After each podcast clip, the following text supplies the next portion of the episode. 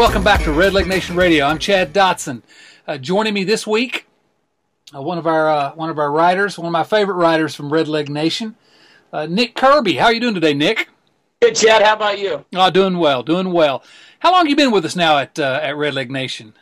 I, I was actually just thinking about this this afternoon, uh, as I figured you'd ask.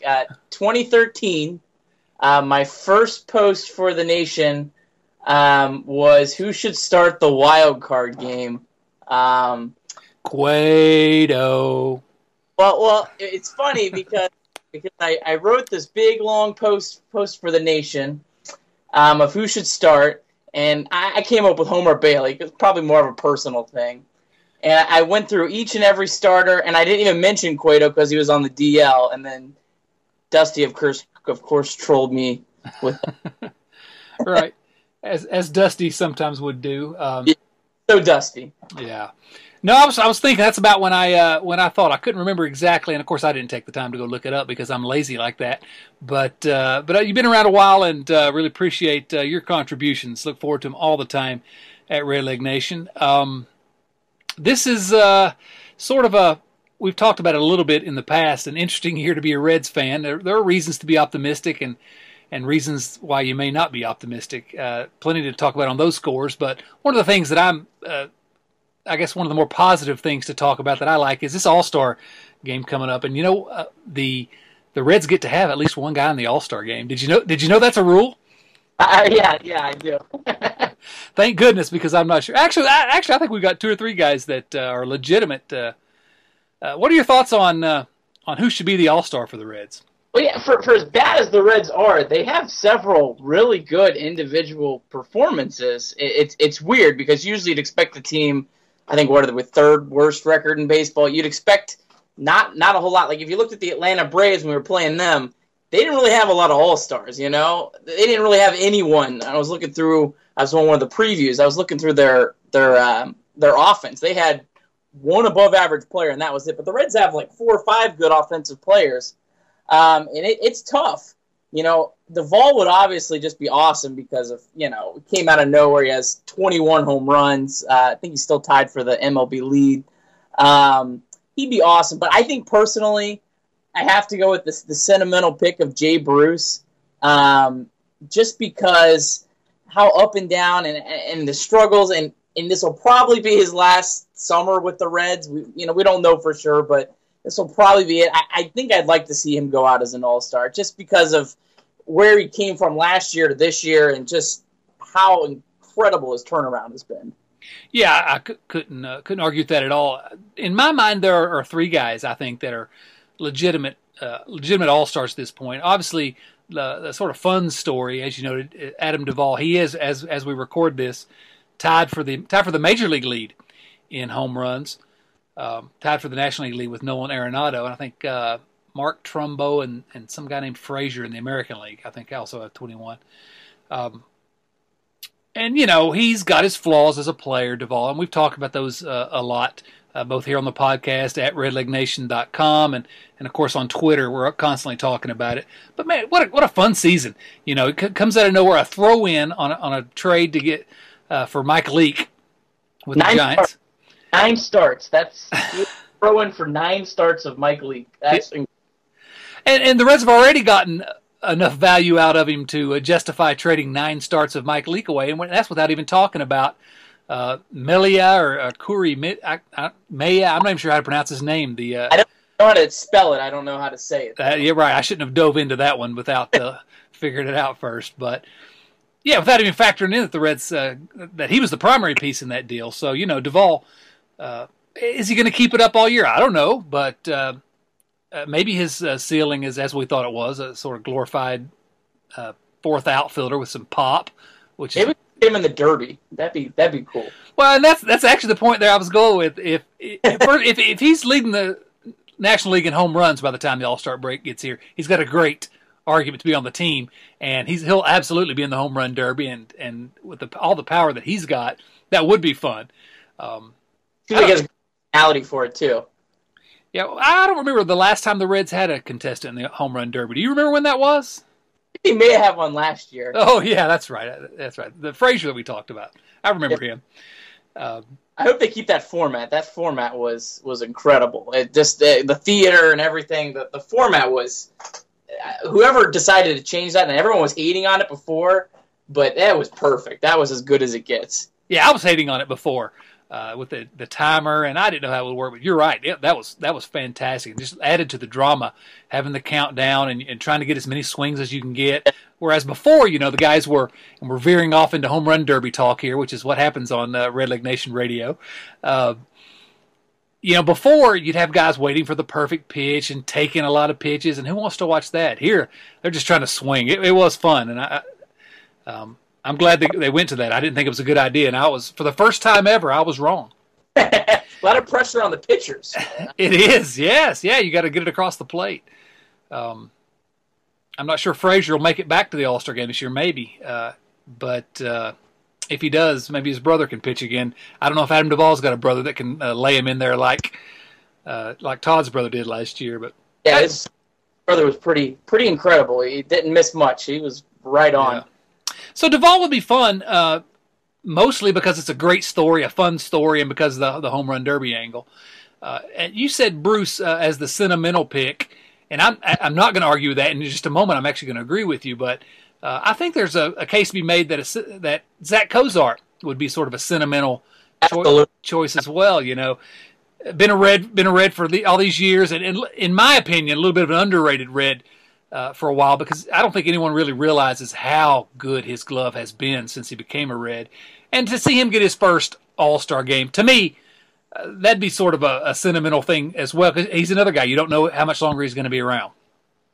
Yeah, I, mean, I love Cozart too. It is it is really between those three. It is so hard because you know, and I'm sure the Reds will end up getting a pitcher just to, as the or one, you know, just just to really sum up this year. I'm sure it'll be you know Finnegan or someone.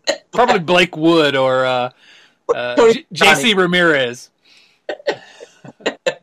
Maybe not. Yeah, yeah, you know, but yeah, you're right. You're right. All three of these guys are you can't really argue with any of them. They're uh, you know all have good cases. Cozart's numbers have dropped a little. Uh, still leads the team in uh, in wins above replacement, both uh, Baseball Reference and Fangraphs. Uh, and you know he's hitting 282, 324 on base, 506 slugging, 11 home runs, and and an elite glove. I was looking at the other shortstops around the league, and of course Addison Russell uh, for Chicago is probably gonna gonna win the vote because Chicago's stuff in the ballot box. Right. But, uh, but you know, really, when you look around the league, Corey Seager has had a, a good year. Um, you know, Brandon Crawford's had a good year, but but Cozart's in the in the conversation in terms of National League shortstops. Yeah, I mean, I got sixth sixth in baseball in, in wins above replacement, third in the uh, the National League. He's you know right there. Um, it, a lot of times with these All Star things, it just comes down to what position they need filled. So it probably won't be, you know, the one guy most deserving, maybe. Um, it may just be whoever fills, and that might be good for Cozart because shortstop's not as as deep as maybe the outfield with Bruce or um, or Duvall. So that might be a good thing for Cozart. Yeah, I think you may be right. My first thought was, oh, you know, Addison Russell's going to get one, and, and Addison Russell's a good player. I, am not. He'll he'll make plenty of All Star games in his career, I'd say, but. Um, you know, if Cozart's more deserving than him and he takes up a spot, maybe that takes a spot away from Cozart. But I think if you're looking at a numbers crunch, Jay Bruce is going to have uh, much more of a, a numbers crunch. Um, but man, I'm like you, sentimentally, me personally, all the all the trouble that Jay Bruce has had the last couple years and all the criticism he's taken, um, wouldn't it just be uh, a great story in, in, in, in its own right this guy that's been a really good red for years, has made a couple All Star All Star teams already, but just to see him uh, make his way back to the summit a little bit after how far down he was, um, I could yeah. dig that. Yeah, absolutely. You know, Bruce has a, a 1,011 OPS right now. Is that good? Well, Joey Votto had a 1,000 on the dot, and he finished third in the MVP. So Jay Bruce has been as offensively has been as good as Joey Votto was last year. That's incredible. I, I can't even like fathom that he was as good as Votto was last year. Yeah. To this point in the season. Yeah, I can't. I mean that that sounds crazy to even suggest. Yeah. Uh, that, that, that was that that's the case. Um, you know, what can you say about Bruce? Uh, what's he got here? 16 home runs. Uh, that OPS 916, OPS plus 140. Uh, you know, uh, he's been he's been incredible, and it's sort of come a little bit out of nowhere because he's always had uh, been up and down in terms of streakiness, but he's been pretty consistently good this year. After two years when he was really, of course, now he had the, he had the injury uh, that sapped his power for a while, and it took him a while to get back. But uh, you know, he's. I was looking it up uh, yesterday. When you look at uh, some of the advanced metrics, WRC plus, WOBA, Bruce is in the top four in both those among all National League outfielders. I mean, that's that's impressive. We're talking about uh, some of the best players in baseball. Um, and now those those numbers among the National League outfielders may, as you said, keep him from being on the team. But he's been. This is not just a case of a hot streak making his numbers look uh, better than he is. He's just been great. And uh, but w- what are your thoughts on you know his his his WAR number, his wins above replacement is a little depressed, and that's because the metrics seem to really hate his defense. What are your thoughts on that? Well, first I have to correct myself. I, I said he had a 1,000 OPS. He did not. That was in June. I was I had the wrong. Um, but that's he he's 916 on the year, which is still really good. But that's the incredible thing about him is you keep expecting him to slow down, but he hasn't. He has over a thousand OPS in June, so he's he's somehow gotten better. So you keep expecting him to slow down, but he hasn't. Yeah, it keeps getting better. When's Jay Bruce ever done that? He's always been up and down. Yeah, you, you, keep, you keep waiting for the, the, the pitfall. I mean, hopefully it never comes. That'd be great. Um, yeah, and and people who know me from from Twitter and, and all that kind of stuff know I'm, I'm a big defensive guy. Um, you know, I I think it it's a lot of value on defense. I've been a huge fan of Cozart over the years, even when he wasn't hitting, just because of how valuable he was um, defensively. So it's tough with Bruce. I mean, I was listening to your the last podcast with um, with Chris, and it's hard because you you watch the games and you don't really see any glaring bad defense from Bruce, but it's not a small sample size. The last three years has been just really bad numbers wise, and I don't. I'm sure Billy Hamilton does drag those numbers down a little bit, but um, it, it's tough. It, it's tough, and, and you hope that's not something when the Reds are looking to, to, to possibly trade him the next uh, month that that's something that hurts them because I know a lot of uh, general managers look at those. So, you know, I, I, hope it's not. At least in right field, it's not a crucial spot defensively like shortstop or center field or, or something like that. But yeah, the, the numbers stink. I, I hate them. hate the numbers, and I, I, usually love them, but I hate I just hate the, those numbers on Bruce. Oh, I'm with you. You know, I have no problem believing that he's a below average outfielder because I think that's the, been the trend. He used to be a great outfielder, obviously, uh, and that's been the trend. I have difficulty believing he's as bad as the numbers say he is this year. Uh, and again, maybe that's just me not wanting to believe what I see, but I, I really would love to see. I'm sure the front offices, when you look at the Statcast and all the uh, all the things that they have that are not available to us, I'd love to know what they say about his defense and whether it's really as bad as they say, and and whether there's some way to quantify, as you mentioned, and, as we talked about last week, uh, to quantify whether or not Billy Hamilton is depressing his numbers a little bit because Billy Hamilton gets to so many balls. I don't know. Um, but one thing I will say, and I've I've really tried to watch this closely when I've watched games, is, is how Bruce plays.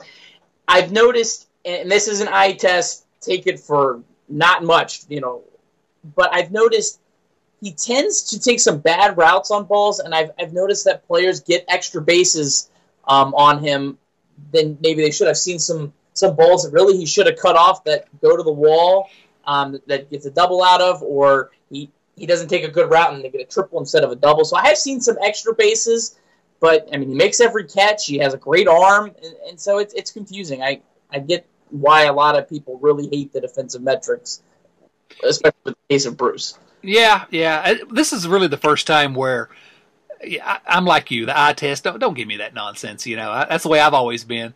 But this is the first time where I can I've ever really seen the eye test and what the numbers say be drastically different. Well, in uh, defense, Dave is the eye test. Uh, uh, it is. Yeah. every single play. So it's not really a completely computerized. Um, That's That's- true. you know, so you, you get a little of both. Yeah, the, the, you know, and the question about him taking bad routes to the ball, that's the type of thing I mentioned about StatCast. Uh, that's the type of thing that is being measured, I think, in front offices that we don't aren't really privy to uh, all the data that they're able to collect on that, and that could be uh, that could be you know that could be bad for his trade value if if if if the numbers uh, in terms of his uh, the routes he takes to the ball are uh, fail just just like the eye test does. Uh, so those are those are probably. I, think that if, if I had a vote, actually, I don't know how I would vote. I, I started to say Jay Bruce, just because I'm I, I love Jay Bruce. Uh, he's so so darn affable. He's just a he's you know he's he's never made excuses. He's just always he's just he's a quintessential red in my mind. Been here forever. Uh, but, you know, I, I have a hard time voting against either Cozart or Duvall. You think we can somehow petition to have three Reds on the Hey, team this year? A couple of them could sneak in as, as like injury replacements in the There last. you go. Yeah, we'll get maybe one as an injury replacement. One will be in that final, uh, the the you know the final roster spot vote, and we can get uh, we can get Lisa Braun with the Reds on uh, on that, like she did last year with Todd Frazier to get him elected. So, um, you know, that those are really to, to my mind the only three candidates. You look at the the wins above replacement numbers, and uh, some people. I know you're not surprised, and I'm not surprised, but some people may be surprised at who's number three on the on the Reds in uh, in wins above replacement to this point. Dan Straily, Dan the man. Dan the man. Now he's not an all star, although he does have an all star beard. Absolutely. But uh, good story, not an all star. I think we're probably uh, limited to those three candidates. Yeah, may- maybe Finnegan. I mean, Finnegan, he does have a below four ERA, but I mean, he would maybe be the only other one.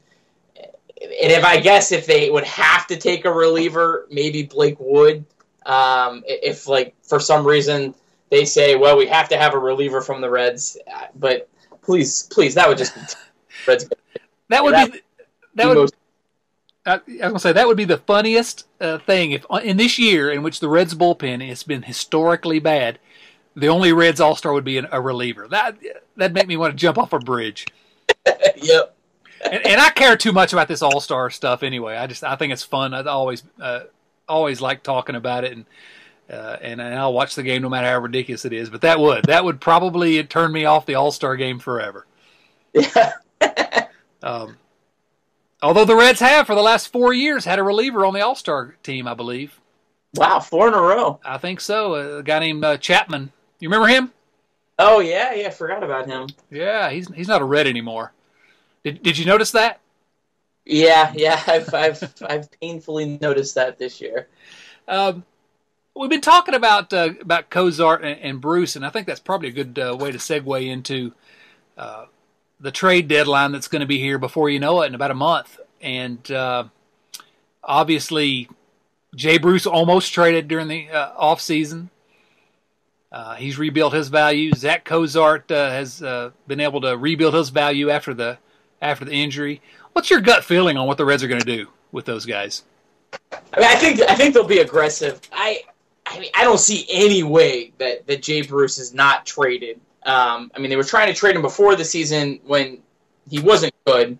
At least he didn't look good, and now he's good. I, I don't see any way they they don't trade him at the deadline. I saw a report today um, that the Giants had been calling the Reds, and, and I don't know how how accurate it is. I think it was from the San Francisco Chronicle. But the Giants were calling the Reds about Bruce, and the Reds weren't returning their calls. So that's interesting. That could very well just be you know, someone typing on there. But um, yeah, the trade with the Giants worked out well for the Reds last year, so that could be a good a good partner again. Um, Yeah, you'd think the Giants would be uh, at some point starting to get desperate, uh, depending on what happens with Hunter Pence and uh, yeah, I, he's out. He's out for at least most of the year. I know. I- I Yeah. gotta- that's why I keep track of of old Hunter. Um, yeah, Yeah.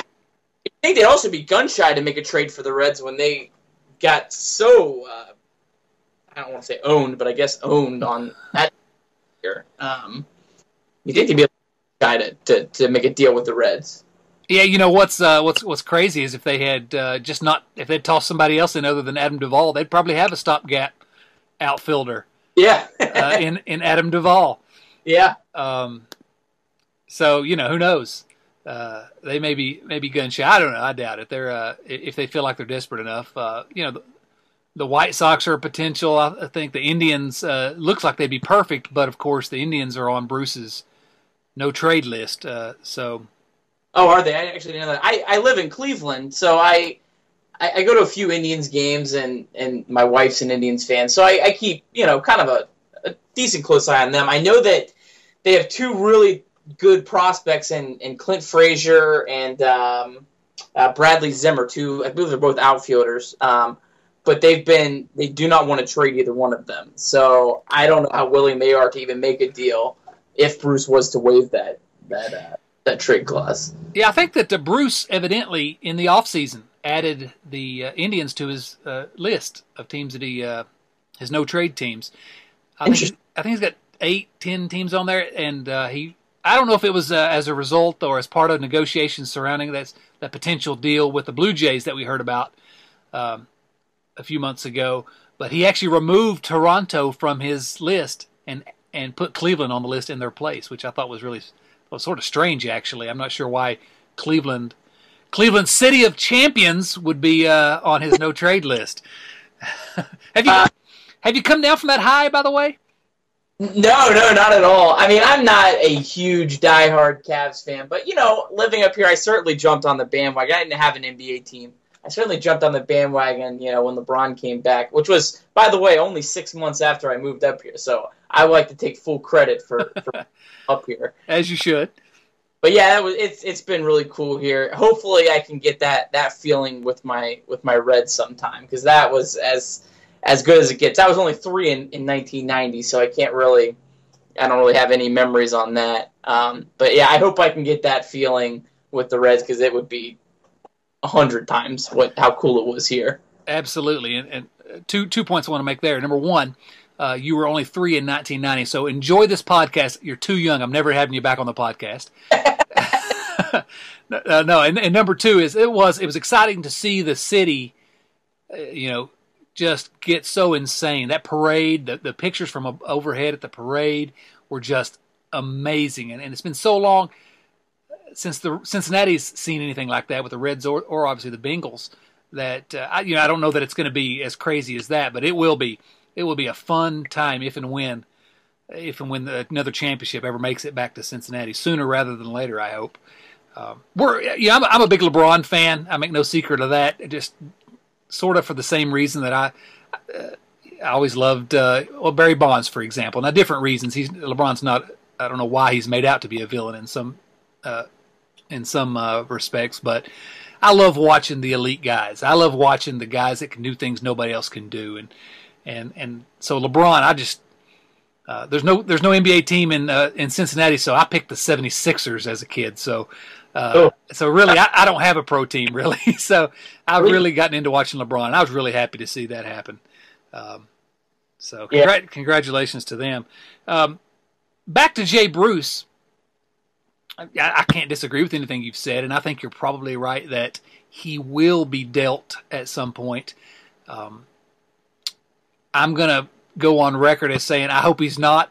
And I realize that's absolutely irrational given where the Reds are in this rebuild. And, um, but sort of a, you know, this is the 136th episode of, uh, of this podcast and sort of a running theme throughout the, uh, throughout the years here has been that I, I'm sort of a, a field of dreams type, uh, type fan. You know, I let my heart, uh, get in the way of, uh, of what's rational sometimes. And you know, I just I remember Bruce when he first came up, and I happened to be in uh, in New York at the time. He uh, right after he came up, and the Reds were playing at, at Yankee Stadium, and he was hitting so well there at the beginning. And I've just always had a, a, a fondness for Bruce, and um, now that he's hitting like I, we always thought he was going to hit, it, I, it, probably can't last. But man, uh, if he could just be, you know, uh, not even this good, but uh, you know, an above average right fielder, he's still just 29. If the, you know, if the Reds really think they can at least get back to some semblance of competitiveness in the next two or three years, he could, you know, you can squint your eyes and say, hey, you know, he could help the team. Probably the, the, the right business decision and the right baseball decision is to move him, especially now with uh, not only is his value rebuilt somewhat because of the way he's hitting, but he's also got another full year on the contract, which should make him uh, a lot more attractive to teams on the trade market. So you're right. You're correct about all that, but I don't have to like it. the um, I actually was at uh, Bruce's his debut. Um, was it 08, 08, I think? I guess it was, yeah.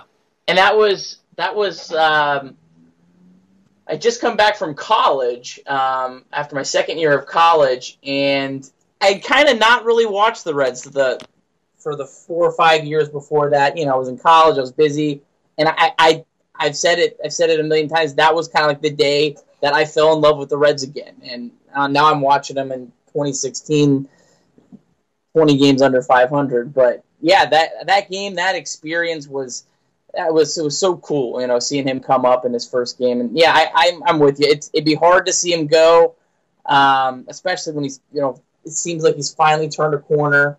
Um, but as I, I said before, um, if if you don't have them, if you don't have anyone on contract in 2018 or later, because I think that's probably the first year the Reds can realistically think they can contend again then you probably should should cut ties if they if you have any value. And you know, it's yeah. I really wish the Reds would have would have locked him up this last off season. I completely understand why they didn't. You know, the fans would have would have rioted if they yeah.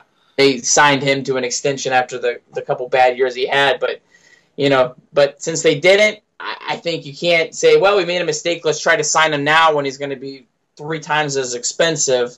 Um, you know, buy low, sell high. You know, that's that's kind of that's kind of the motto you have to have. So it stinks, but it's probably the right move.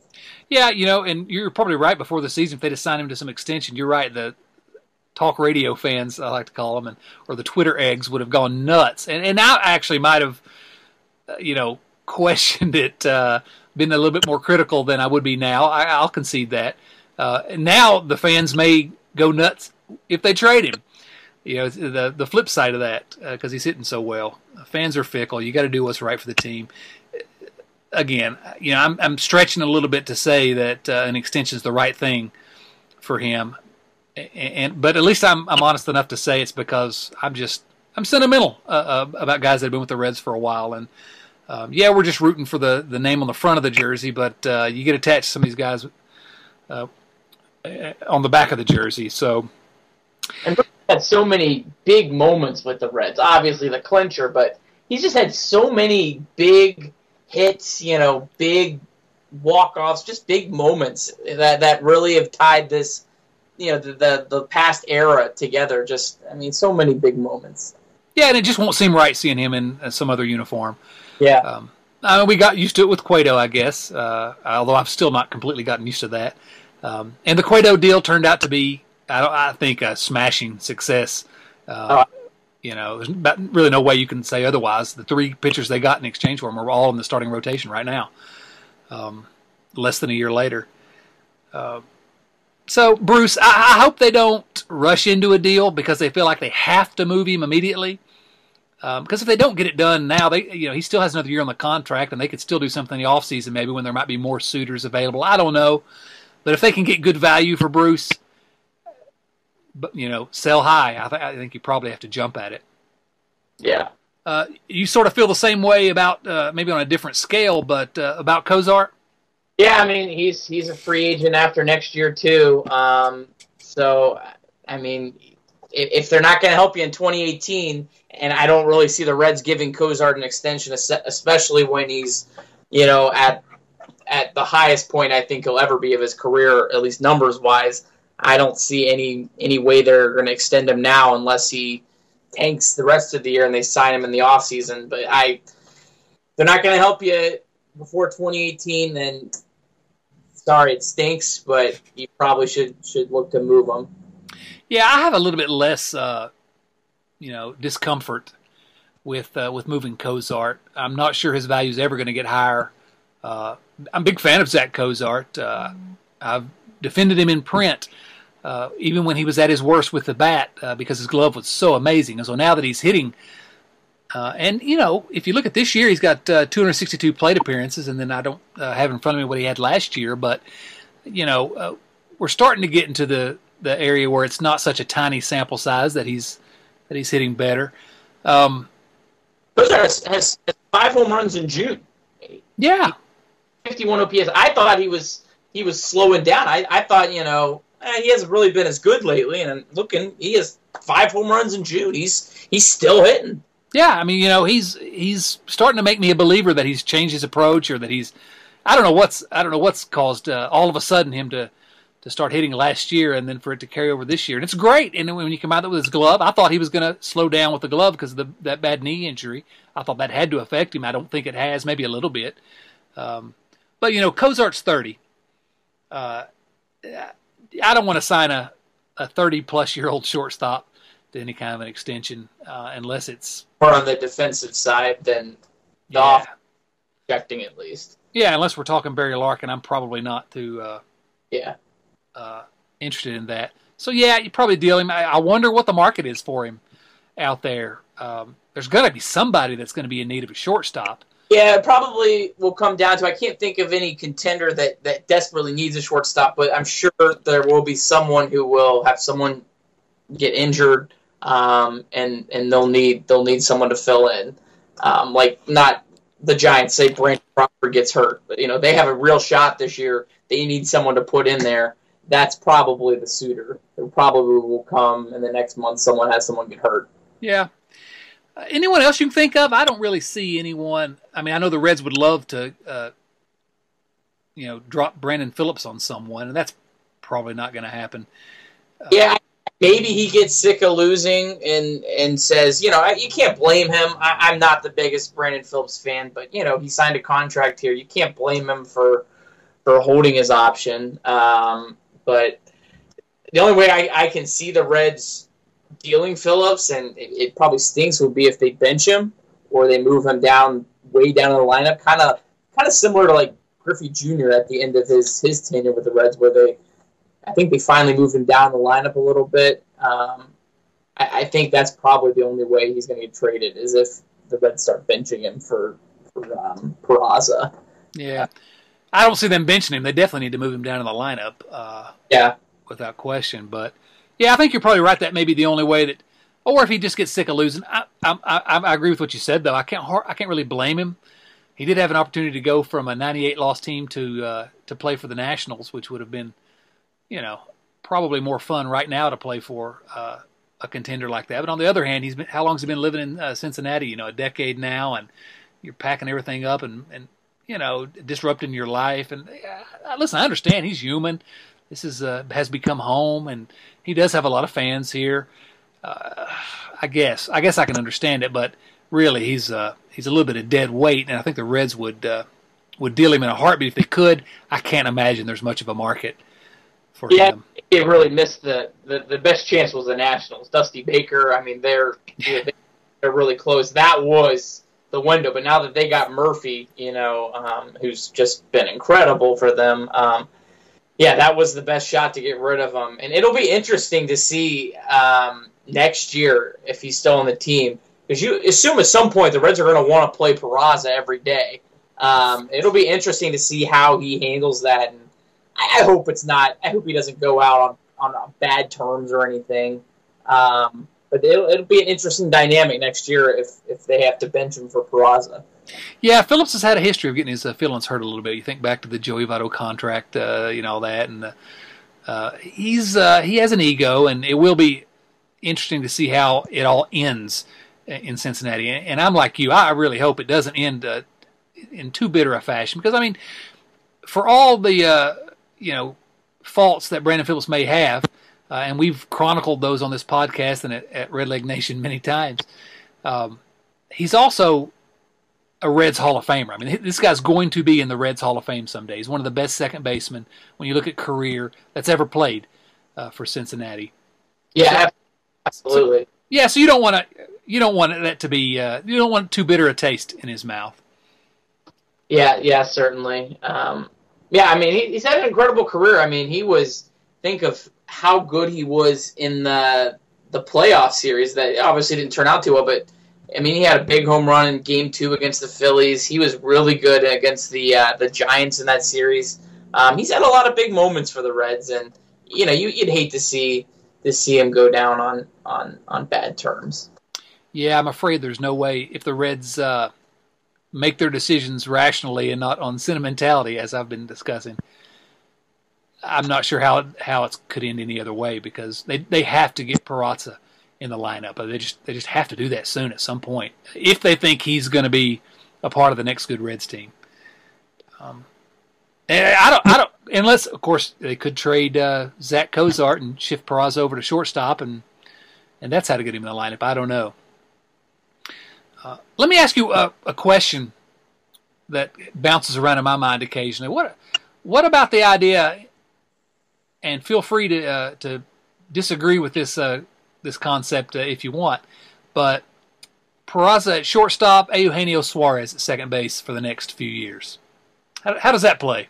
I think that's ideal. Um, I, am not ready to give up on Suarez um, defensively at third base. You know, it's his first year there. Um, I'm not ready to give up on him. I've seen him make a couple good plays. Um, I'm not ready to give up on him, but I think second base would certainly be better. Would help out um, his throwing issues. Um, and I think he has pretty good range. You know, he's pretty good with the glove. You know, he was pretty good turning double plays. So yeah, I think really that's probably the best the best scenario. And then you get a uh, a bigger bat and at third base too. Um, but yeah, I think that's probably the direction the Reds will eventually head into.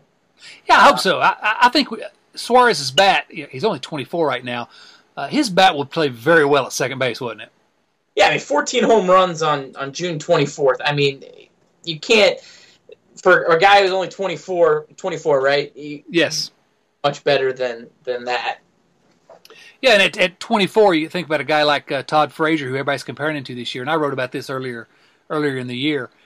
Uh, Frazier wasn't even in the in, he was in AAA uh, and not doing particularly great at age 24. So, uh, you know, what Suarez has done at age 23 and 24 in the big leagues is uh, reason for.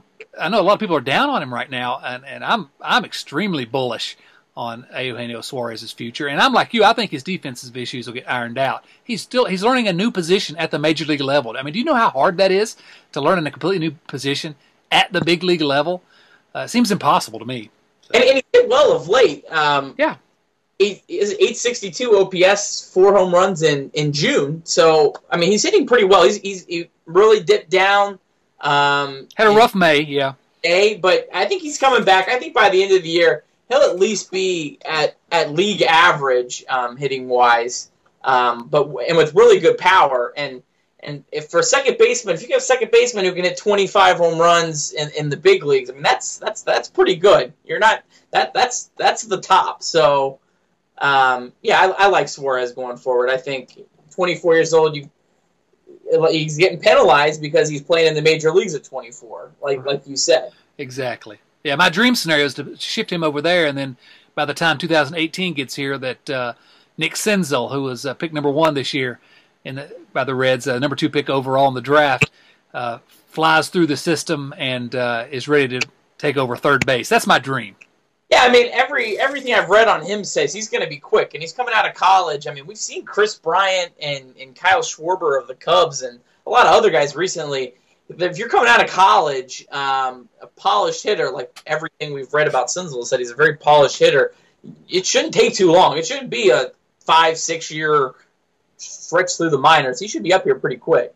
Well, and he's coming out not just out of college, but also out of maybe the premier college baseball conference, which is the Southeastern Conference, and so he's been playing against some pretty good competition already. Uh, so that my fingers are crossed on that, especially when you consider, like you said, all the reports are how polished he is. He has a just great approach at the plate, sort of understands the strike zone, um, and has sort of hit the ground running at Billings uh, since joining the Reds minor league uh, affiliate. I, am hopeful that he's, you know, uh, high soon maybe uh, maybe double A next year, and then after that, who knows? Uh, depends on how he performs, obviously.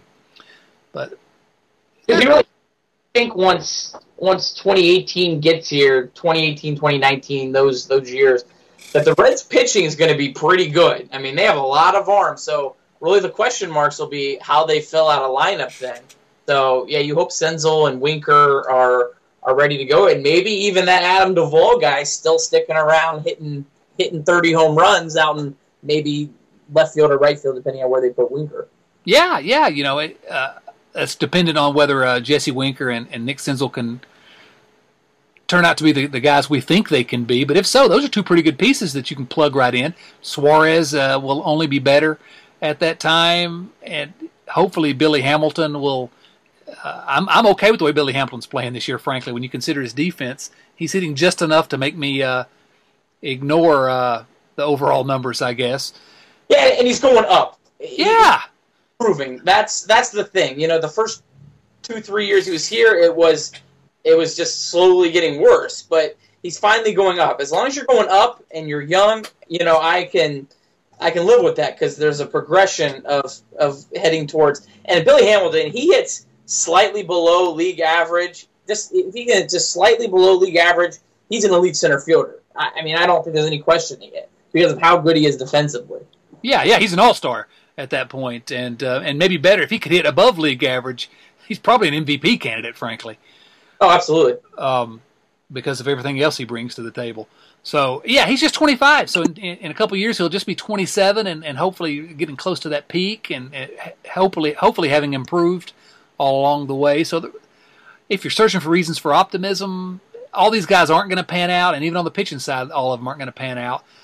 But uh, they've got enough pitchers that uh, should most of them pan out, they're going to have pretty good rotation and bullpen, and and they're still going to have to plug some holes in. We don't know about Devin Mesoraco. That's a big, big question mark. Uh, but uh, you know, there are reasons to hope, I guess. Yeah, yeah, absolutely. And they've got a couple decent catching prospects too. Um, uh, Tyler Stephenson and, and, and Chad Wallach um, down in the minors. That, they should have some some backups there.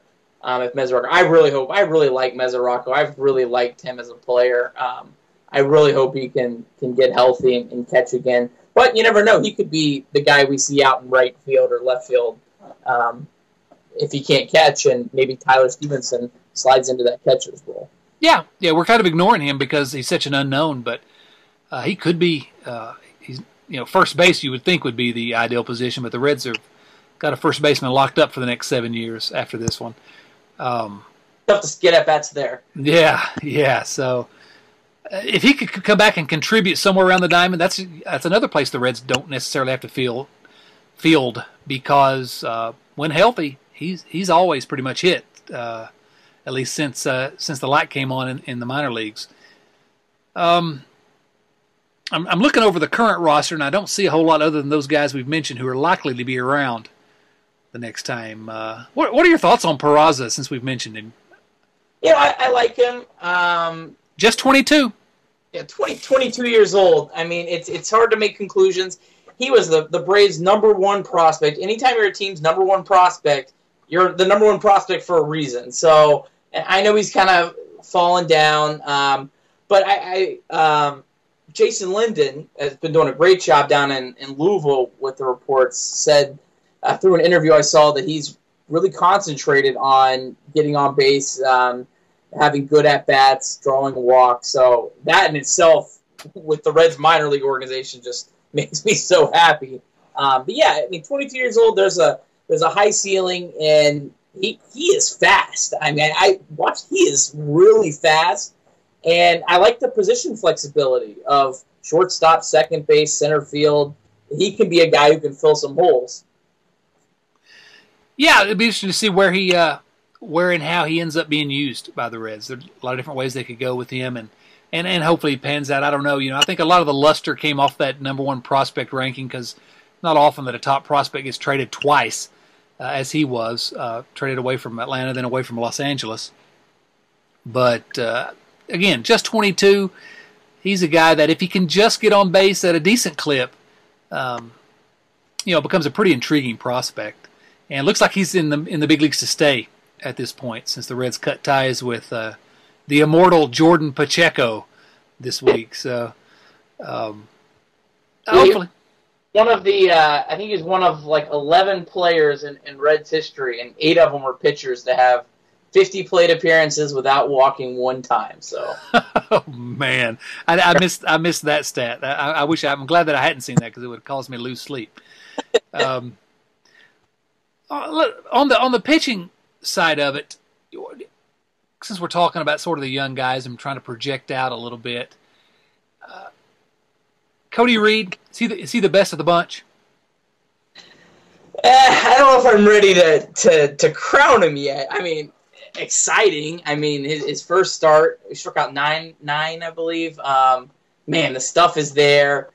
Uh, there's there's a lot to like, but I think there'll be growing pains. You know, as we've seen with with, with like Finnegan. Um, but whew, he's he's talented. That's the great thing about about the Reds pitching is it is hard to make a case for the five guys that should be starting in the future. It's really really hard, and for a team as bad as the Reds are, to be able to say that, like think think back in the, the 2000s when the Reds were really bad, we couldn't we wouldn't have arguments about you know which five are the best, you know, and and be like, oh man, that six guy's really good, you know.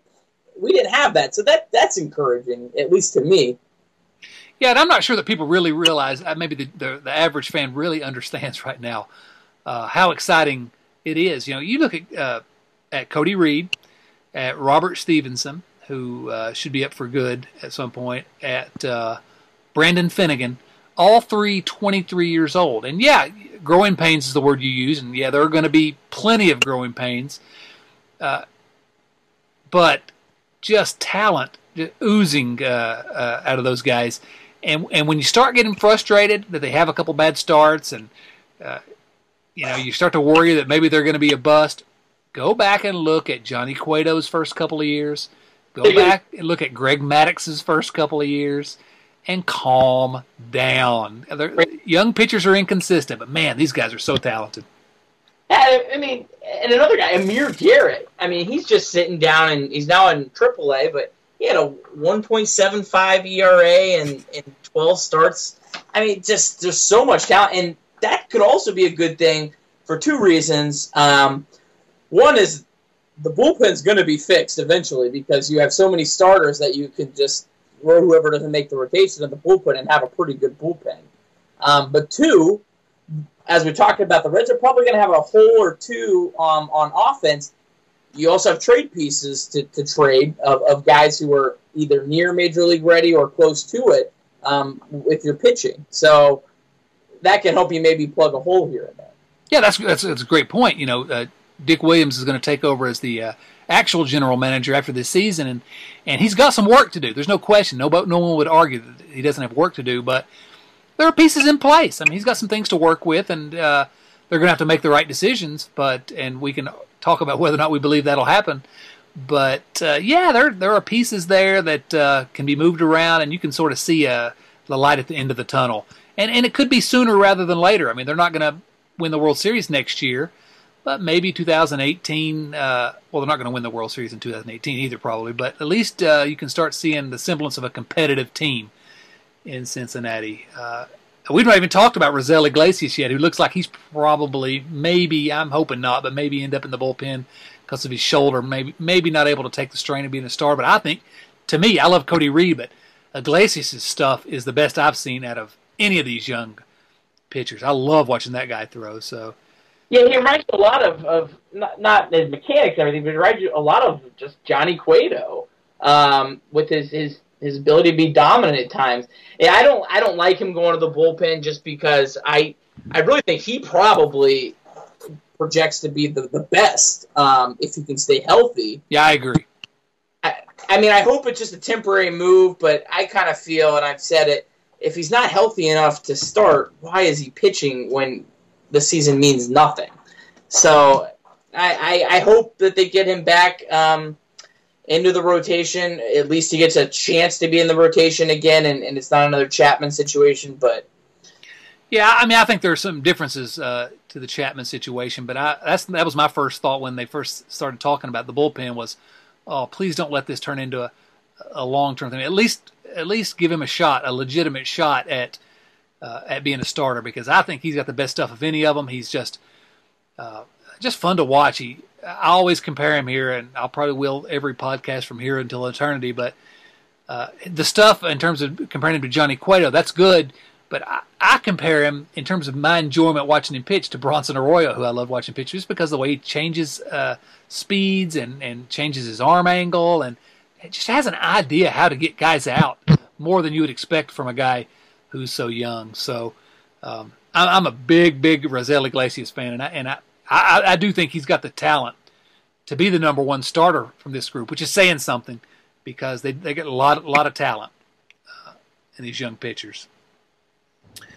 Um, well, do you think the Reds, with all these young guys coming up, and some of the some you know Joey Votto starting to hit again, what do you think? Can, can they be a at least a decent team in the second half this year, or at least a team that's fun to watch? Um, yeah, I mean, I think there's there's certainly um, a lot of time. I, I, would not put my money on them being above 500 um, in the second half, but I, they could probably hover around it. Um, and there'll be a lot of other teams that are, are beat up in the second half, and it looks like the Reds are, knock on wood, are getting healthy.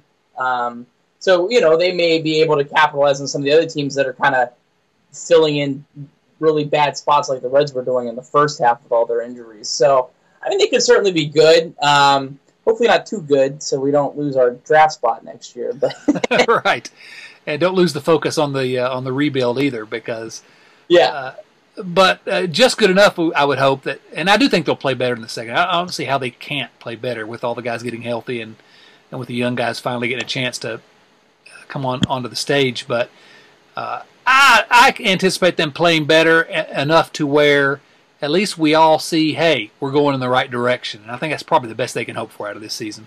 Well, even if, if they're just not having starts from Simon, Moscot, Melville, the list goes on of, of guys like that that have had to fill Adleman that have had to fill spots. If they're just not getting starts from those guys in the second half, they'll be so much better. Yeah. That that's the problem is when you have guys that are just such sorry to say bad pitchers in your rotation, you're not going to win a lot of games. So when they have guys with talent going out there every single day, they'll they'll win more games. Just the the nature of it. Yeah, I mean it's almost brutal to look at. You look at the guys who have started the six guys who started the most games for the Reds this year, and and two of them have an ERA over eight, uh, and and that's Alfredo Simon and, and Jon Moscot. Neither, although I don't think Moscot's that bad. He was really bad uh, in his last stint. I don't know what that was all about. Um, I expect he's got a little bit more ability than that, but those two guys don't figure to get. You wouldn't think any more starts this season, barring a lot of injuries. So yeah, they they can't help but be a little bit better, uh, just from that perspective. Well, and Iglesias in, in the pen should should help. As much as I don't like it, it will it will certainly will will help a lot. And and Michael Lorenzen. Oh yeah, you forget about Lorenzen. I mean, he's got a great arm. Um, he he could definitely be a, a closer type. Um, and, and, that that's what you like when you got all these extra all these extra starters. The, a lot of the best relievers that we've seen the last ten years were failed starters. It's, yeah. Uh, you think of like Wade Davis in Kansas City. I mean, as good as it gets, he was a, a failed starter. Um, so yeah, you just hope some of those hap- fall with the Reds. Yeah, and and again, I think there's reason reason to be hopeful on that point. Uh, what else you got for me, Nick? Um, have, have we exhausted? Have we beaten this particular horse to death? um, who, who do you think is the most interesting interesting player to watch in the second half for the Reds? I think it's Cody Reed, uh, off the top of my head, just because of the, the, hype over the since you know since he came over in the trade, and um, and I think probably he's the most interesting to watch. I wish that Jesse Winker hadn't hurt his wrist because I was hopeful that we'd get to see him uh, sooner rather than later. But uh, but Cody Reed is just got a chance to be intimidating and just fun to watch, and so I look forward to seeing how he reacts to facing major league hitters for the first time. Uh, who do you who do you say? Uh, I mean, probably probably Cody Reed too. Um, I think it'll be interesting. I think Joey Votto is just going to have one of these second halves where he just he takes all his first half frustration out on the the second half, and I think his I think he's going to surprise a lot. I think the end of the end of the season numbers from Votto are really going to surprise a lot of people. I think it'll be interesting to see him come back to to Joey Votto. Yeah, and we're and we're certainly seeing that already.